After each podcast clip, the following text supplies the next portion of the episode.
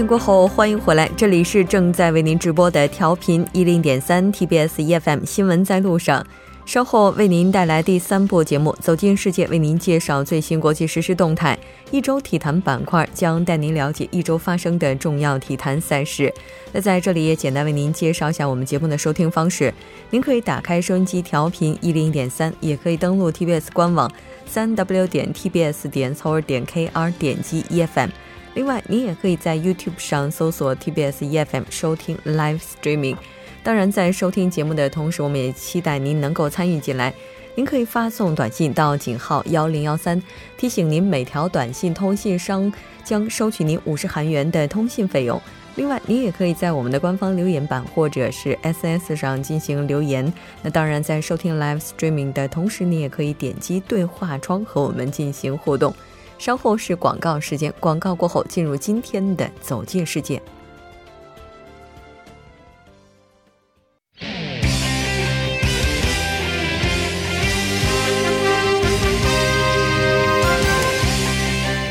走进世界，为您介绍主要国际资讯，带您了解全球最新动态。接下来马上连线本台特邀记者夏雪。夏雪，你好。吴哲，你好。很高兴跟夏雪一起来了解今天国际方面的主要资讯。我们先来看一下第一条。好的，为期四天的英欧第四轮脱欧谈判在布鲁塞尔告一段落。英欧双方就谈判的看法呢，还是未能达成一致，而且双方在关键的议题上仍然存在分歧。嗯，应该说这个谈判进行的也是非常艰难的，特别是关键议题。那距离能够达成脱欧这个协议，到底还有多久呢？欧盟委员会的脱欧谈判代表呢，他认为说，这个英欧还需要数周乃至数月的时间来就脱欧达成一致，然后双方才能就未来的经贸关系进行谈判。而这这位代表他强调呢，英欧必须要加快谈判的节奏，尤其是在这个公民权利、金融解决以及北爱尔兰边界安排等方面，双方还存在着存在着非常大的分歧。而这个英国的脱欧大臣戴维斯则指出呢，英欧在谈判在此轮的谈判中，在金融解决以及北爱尔兰边界方面出现了一些决定性的进展，可以说双方呢这个看法是很不一致的。嗯，应该说，在金融问题以及北爱尔兰边界问题方面，虽然说取定了进展，但是核心议题如果不能解决的话，应该说这个脱欧谈判的话还是不能够成型。那第四轮谈判之前的话，我们也了解到特蕾莎梅她进行过一次演讲，那这个演讲给此次谈判带来了怎样的影响呢？是的，当时他呢在意大利的佛罗伦萨就这个脱欧发表演讲，回应了英国脱欧的几大焦点议题。而这个，呃，欧洲的欧盟的这个欧盟的这个谈判代表呢，他也承认特蕾莎梅的演讲呢是给此轮的谈判带来了前所未有的动力。他期盼呢，这个英欧双方能够在建设性精神的这个激励之下，秉承着专业进取的工作态度，在未来的脱欧谈判中呢继续努力，来完成这个大家都期待的目标。嗯，是的，没错。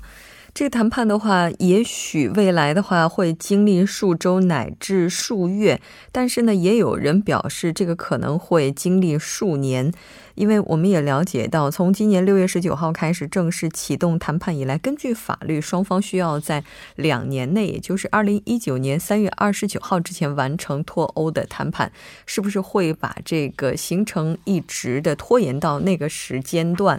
那我们也是不得而知的。再来看一下下一条。好的，日本首相安倍晋三二十八日宣布解散众议院，提前举行大选。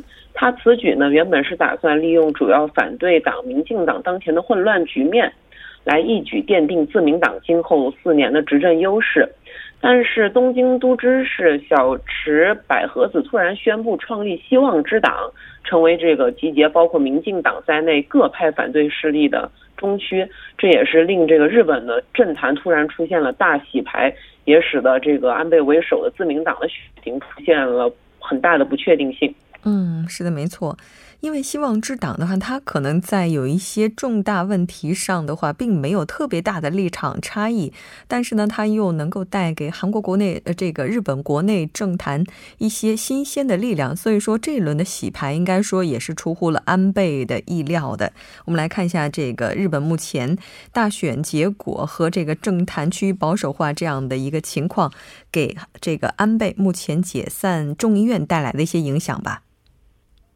好的，目前呢，这个日本的媒体二十七日公布了最新的民调，就是这个新建的希望之党呢，目前在选民中的支持率是百分之十八，仅次于自民党的百分之二十九，而远高于民进党的百分之八的支持率。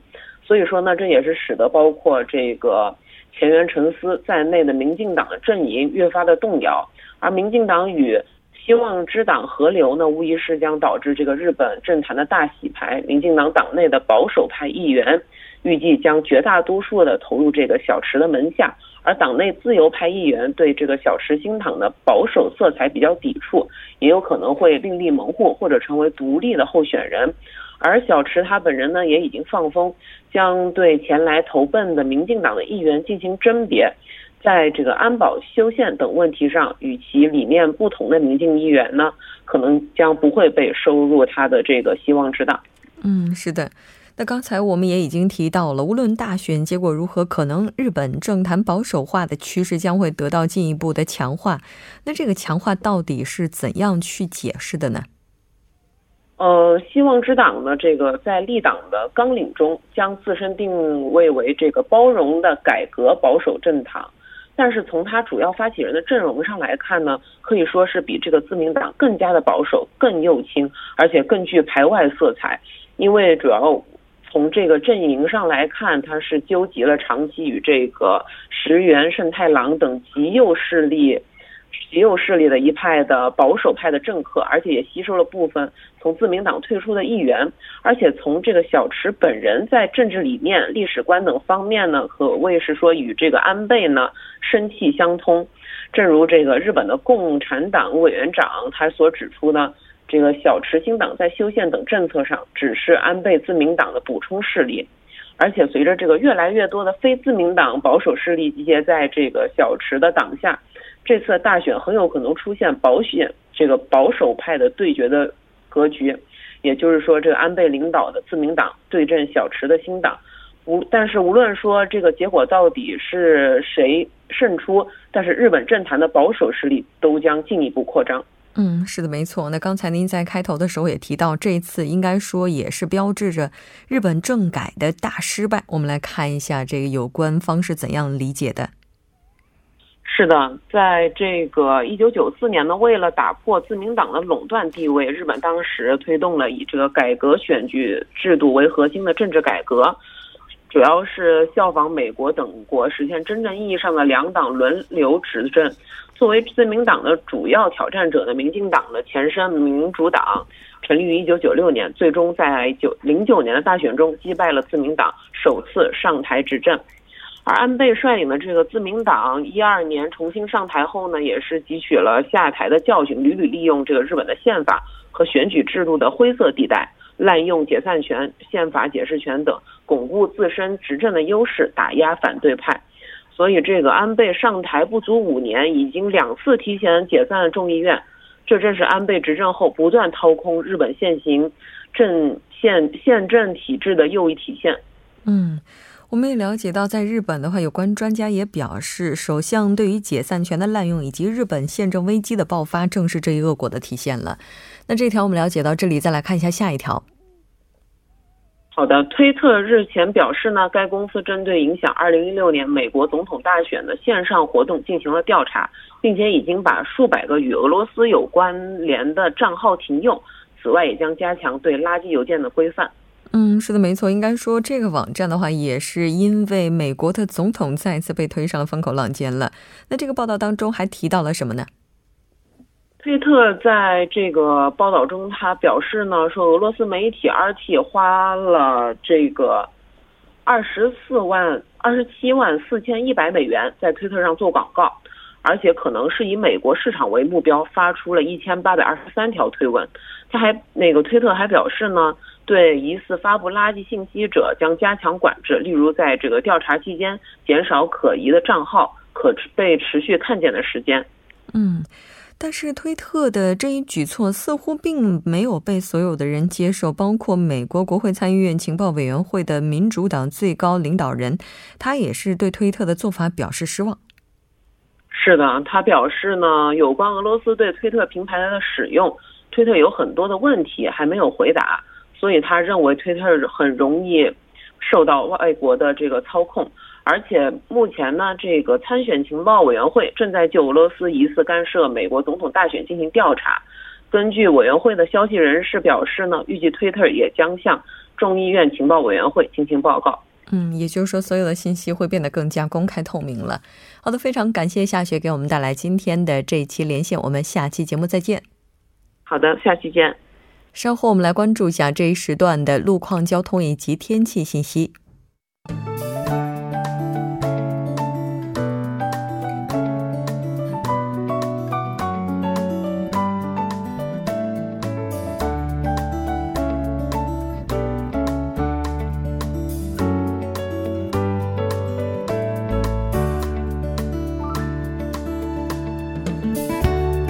是晚间七点十二分，这里依然是由影月为大家带来最新的首尔市交通及天气情况。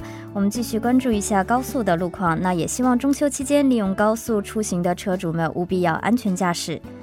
在第二京仁高速公路仁川方向三木分岔口到光明光明分岔口、西昌交叉路到文鹤交叉口，目前这一段的路段呢都是交通流量比较集中。那位于反方向的是从鹤邑分岔口到西昌分岔口呢，也是因车辆增加而交通停滞。第二则是发生在京仁高速公路出首尔方向卡佐分岔口后续两千米区间的路段呢，目前是车多拥堵。同样在富川分岔口到新月分岔口的路段呢，也是交通流量较大，还望出首尔的车主们小心驾驶。好的，接下来我们再度关注一则活动的通知。那从今天下午一点到十月一日的下午六点，是有二零一七年新村国际花市场的这样的一个活动。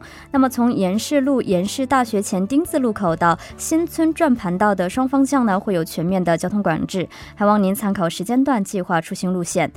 好的，接下来我们再度关注一下首尾市的这个交通事故，在汝矣大方路汝矣桥自北向南方向的二车道，那早些时段发生的交通事故呢，已经得到处理，您可以安全驾驶。还有是在上道路江南商家公寓到崇实大学入口站方向的一车道是有这个道路的施工作业，那目目前后续的交通是停滞的状态，还望您参考路段小心驾驶。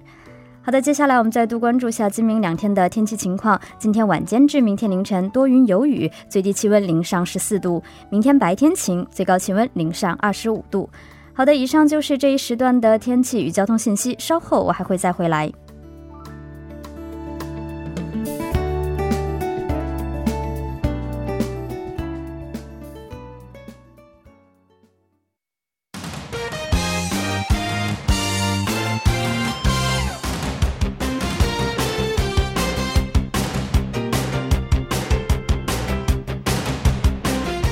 周体坛带您了解最新体坛资讯。接下来马上请出栏目嘉宾生韩哲，韩哲你好，主持人好，大家好。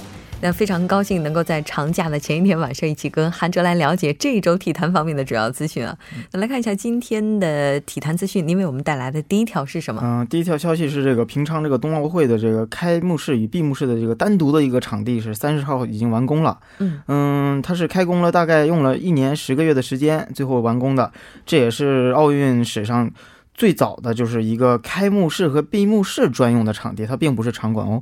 所以说，二零一八年这个冬奥会，大概全球七十五亿人这个瞩目的一个体育盛事，开闭幕式的场地也算是终于是落下了帷幕。嗯，组组委会呢，这个也是这个奥林匹克史上最早的一个使用这个开闭幕式专用的一个设施。嗯，之前的这个二零一五年十二月份开的工，然后耗时了一年十个月，最后今三十号是终于落下了这个帷幕。嗯，是的。没错，而且据我所知，目前这个平昌冬奥会开幕式的门票已经是买不到了，是这样的。嗯，而且这个票价据说啊，现在的话也是在黑市上被炒得很高，但是还是建议大家不要使用这种非法的手段来购买门票，因为如果一旦出现问题的话，您的合法权益就没有办法得到保障。那这个场馆的话，它的位置以及它的规模怎么样呢？嗯，这个场馆的位置呢，当然是在这个江原道了，在这个平昌郡大关岭面，二十呃面积是这个二十四万平方米，嗯，地下一层，地上一共是七层，是用的这个混凝土钢筋钢筋的结构，嗯，建筑面积呢也达到了这个两万。八千三百的平方公里，嗯，它能容纳那个三万五千人的这个观众席，嗯，舞台直径呢有也有七十二米，嗯，是一个圆形的设计。特别是这个，嗯，平昌奥运会啊，它有一个五大倡议嘛，比如说这个文化、环境、平滑和这个经济，嗯，为五大主题，也专门为这个五大主题设计了这个五个专门的棱角，算是它这个。呃，外形的设计，所以说这个开幕式的和这个大会的场，这个在这个运营期间呢，还有一个专门的这个文化 ITC 的馆，这也是一个设计的亮点。这个文化 ICT 的这个馆，正统的这个文化呢，嗯，是与这个清谈 IT 技术一起融合在一起。嗯，地上两层，嗯，建筑面积有这个一千六百五十七平方，所以说这次，呃呃，冬奥会的开幕式和闭幕式还是非常令人期待的。嗯，是的，没错，这个面积这么大，规模又是如此。的庞大，那当然，我们也希望在冬奥会结束之后，它也能够继续的投入其他方面的一些运营哈。我们再来看一下下一条，嗯，下一条消息我们转回中超，嗯，说一个不太好的消息吧，嗯，中超这是又出了一次这个乱子，关于这个保安的，江苏赛赛区这个保安是棍棒加盾牌殴打了这个权健的这个球迷，而且有女球迷倒地了，嗯，二十八号这个。中超联赛，这个江苏苏宁对这个天津权健第二十二轮这个补赛，在这个南京奥体中心进行的，最终苏宁是一比零小胜。嗯，这场比赛场面呢比较，嗯，较闷吧，可以说，但是呢场下却格外的火爆。说在这场比赛之后呢，这个客队区域这个天津权健的这个球迷与苏宁主场的这个保安也发生了一些肢体的冲突。嗯，一群身穿黑色衣服的保安将一名权健球迷围堵在角落里，是拳打脚踢，啊，场面是十分暴力啊。嗯。应该说，这个场面的话，也是让人觉得非常痛心的。那这个事情是在比赛结束之后发生的，而且听说还有人把这个视频上传了。是这样的，比赛结束之后呢，天津拳拳的这个助威团的这个官方平台上上传了一段这个视频。起初，几名球迷和这个穿着黑色衣服的这个保安是略微有一些小小的口角。嗯，忽然双方就是。突发了这个冲突，一名女球迷不知道什么情况下就被推倒在地，在混乱中，几名男球迷和这个保安是连推再打吧，其中有一名身体较胖的这个球迷被围堵在这个角落里，一群保安是围攻上去进行群殴，所以说，嗯，一名这个手持。警棍的这个物体的一名保安一击重重的打在球迷的身上，另一名这个手持防爆盾的这个保安呢是不断的用这个盾牌底部攻击球迷。嗯，其其实呢，其他的这个保安一直在用这个拳头啊殴打着被堵在角落里的这些球迷，所以说场面还是比较混乱的。嗯。应该说这起事件呢，也是让人觉得非常遗憾的一件事情。因为保安的话应该是维护现场秩序的，但是却和球迷之间发生了冲突。那事件发生之后，球迷和保安他们的态度怎么样呢？嗯，这种暴力事件发生之后呢，几名被这个殴打的球迷就是。瘫在了地上，而几名这个造势的这个保安人员呢，则是迅速被其他保安人员用防爆盾保护起来了。嗯，一些权健球迷与这个警察交代这个事情经过的时候呢，其中球迷的这个领袖对这个警察说道：“没有必要用棍子就这么打人，更何况还是个女孩。我们权健球迷到哪儿都没挨过，没有挨过这样的欺负。”所以说，球迷还是表达了一定的愤怒。嗯。好像在这个江苏赛区的话，已经不是第一次发生类似事件了。嗯，是这样的。事实上，那个江苏安保呢，已经不是第一次发生这样的暴力事件了。二零一五年的这个六月二十八日，这个中超第十六轮的时候，当时还叫江苏舜天的时候，这个主场一比四不敌上港。赛后正在看台的这个江苏球迷就。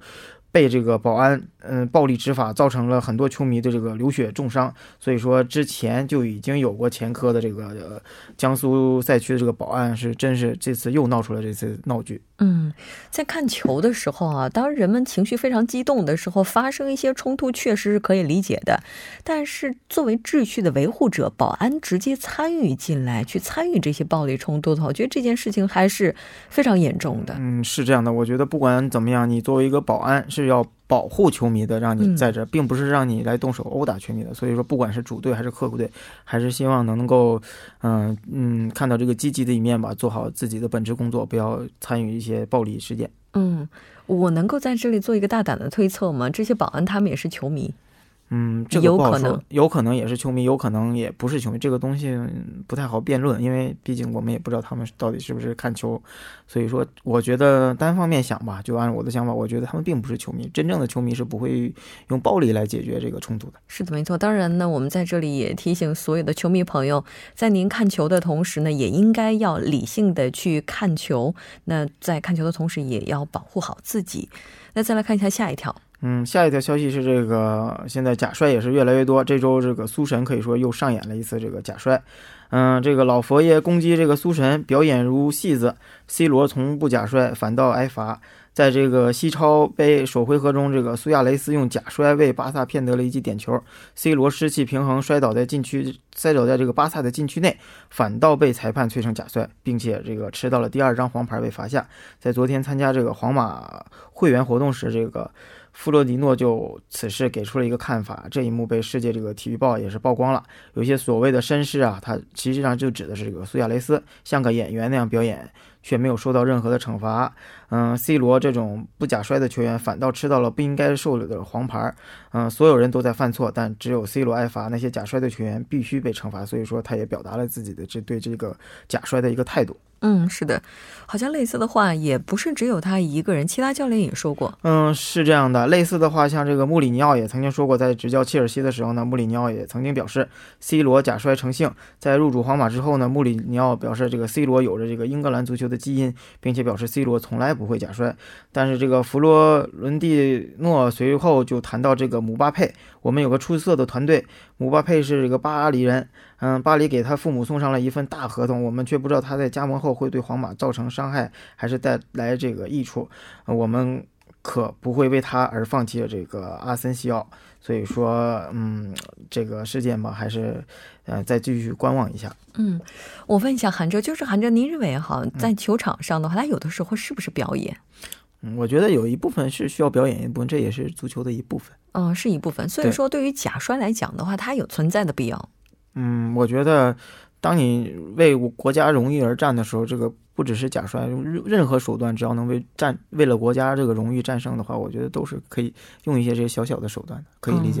因为我们经常说比赛的话，应该是这个友谊第一，比赛第二，然后还有要在赛场上要赛出风格，赛出自己的水平。但偶尔看到类似一些表演这样的一些闹剧的时候，也会怀疑我们之前的那些准则，或者说我们之前的那些信仰是不是正确的。的想法就是不推荐，但是我能理解，不反对。对我。不推荐大家这样做，但是我可以理解他们当时做的这个心情和一些当时做这个动动态。嗯，是的，当然，这个在看客上，在在这个看客的立场上来看，我们也要保持一些冷静。当然，对于裁判的要求可能就会更高一些了。是这样的。我们再来看一下下一条。嗯，下一条消息，我们说说这个 U 十六的这个小伙子们还是可以的。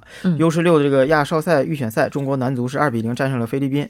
嗯，末轮将死磕韩国队。所以说，在这个 U 十六亚少赛预选赛 H 组第二轮的较量中呢，中国队将迎战菲律宾队。凭借着张清亮和这个潘宇生的进球，中国队以二比零取胜，收获预选赛的两连胜。但是末轮呢将和韩国队比赛，中国队需要保持不败才能晋级决赛圈，这也可能要跟三国韩国队有一场真正的较量了。嗯，那之前的比赛成绩怎么样呢？嗯，首轮比赛呢，中国队仅仅是以二比一小胜东道主缅甸队。由于一组只剩他们和这个也门，还有这个孟加拉、孟加拉和这个卡塔尔三支球队参赛，比拼五个最好的成绩的小组第二时，除了一组之外呢，还有其他小组将不会计算和同组的垫底球队之间的战绩，五支球。队小组将去掉与同组最后两名之间的成绩，将最后选出两个队晋级。所以说，中国队这一场要跟韩国队看来是要一场生死大战了。嗯，叫死磕了。对，那现在中国队的情况怎么样呢？嗯，由于目前小组第二球队中的成绩排名第五的是这个阿富汗。可以用积分三分，净胜球为加一，加上菲律宾这个首轮零比八负于韩国队，吃到了两连败之后呢，很有可能排名小组垫底。这让中国队与菲律宾队的这个胜利呢，有可能无法被列入积分。决定中国队命运的还是这个末轮和这个韩国队的较量。如果打平，确保成为第五个成绩最好的小组第二呢？嗯，则取胜，小组头名晋级。一旦输球或者净胜球无法超过这个阿富汗的时候呢，将可能就要打道回府了。嗯，有一个很奇怪的现象，就是说，在这个男子组成人比赛的时候，可能中国球队真的是有那么一些恐寒症的，但是在这个亚少赛当中的话，似乎这个病是没有的。是这样的，在一些青少年的比赛中呢，就我们的球员，中国队的球员，还是说在亚洲来说还是比较有优势的。是的，那这次比赛的话，不知道韩哲认为谁会更占优势一些呢？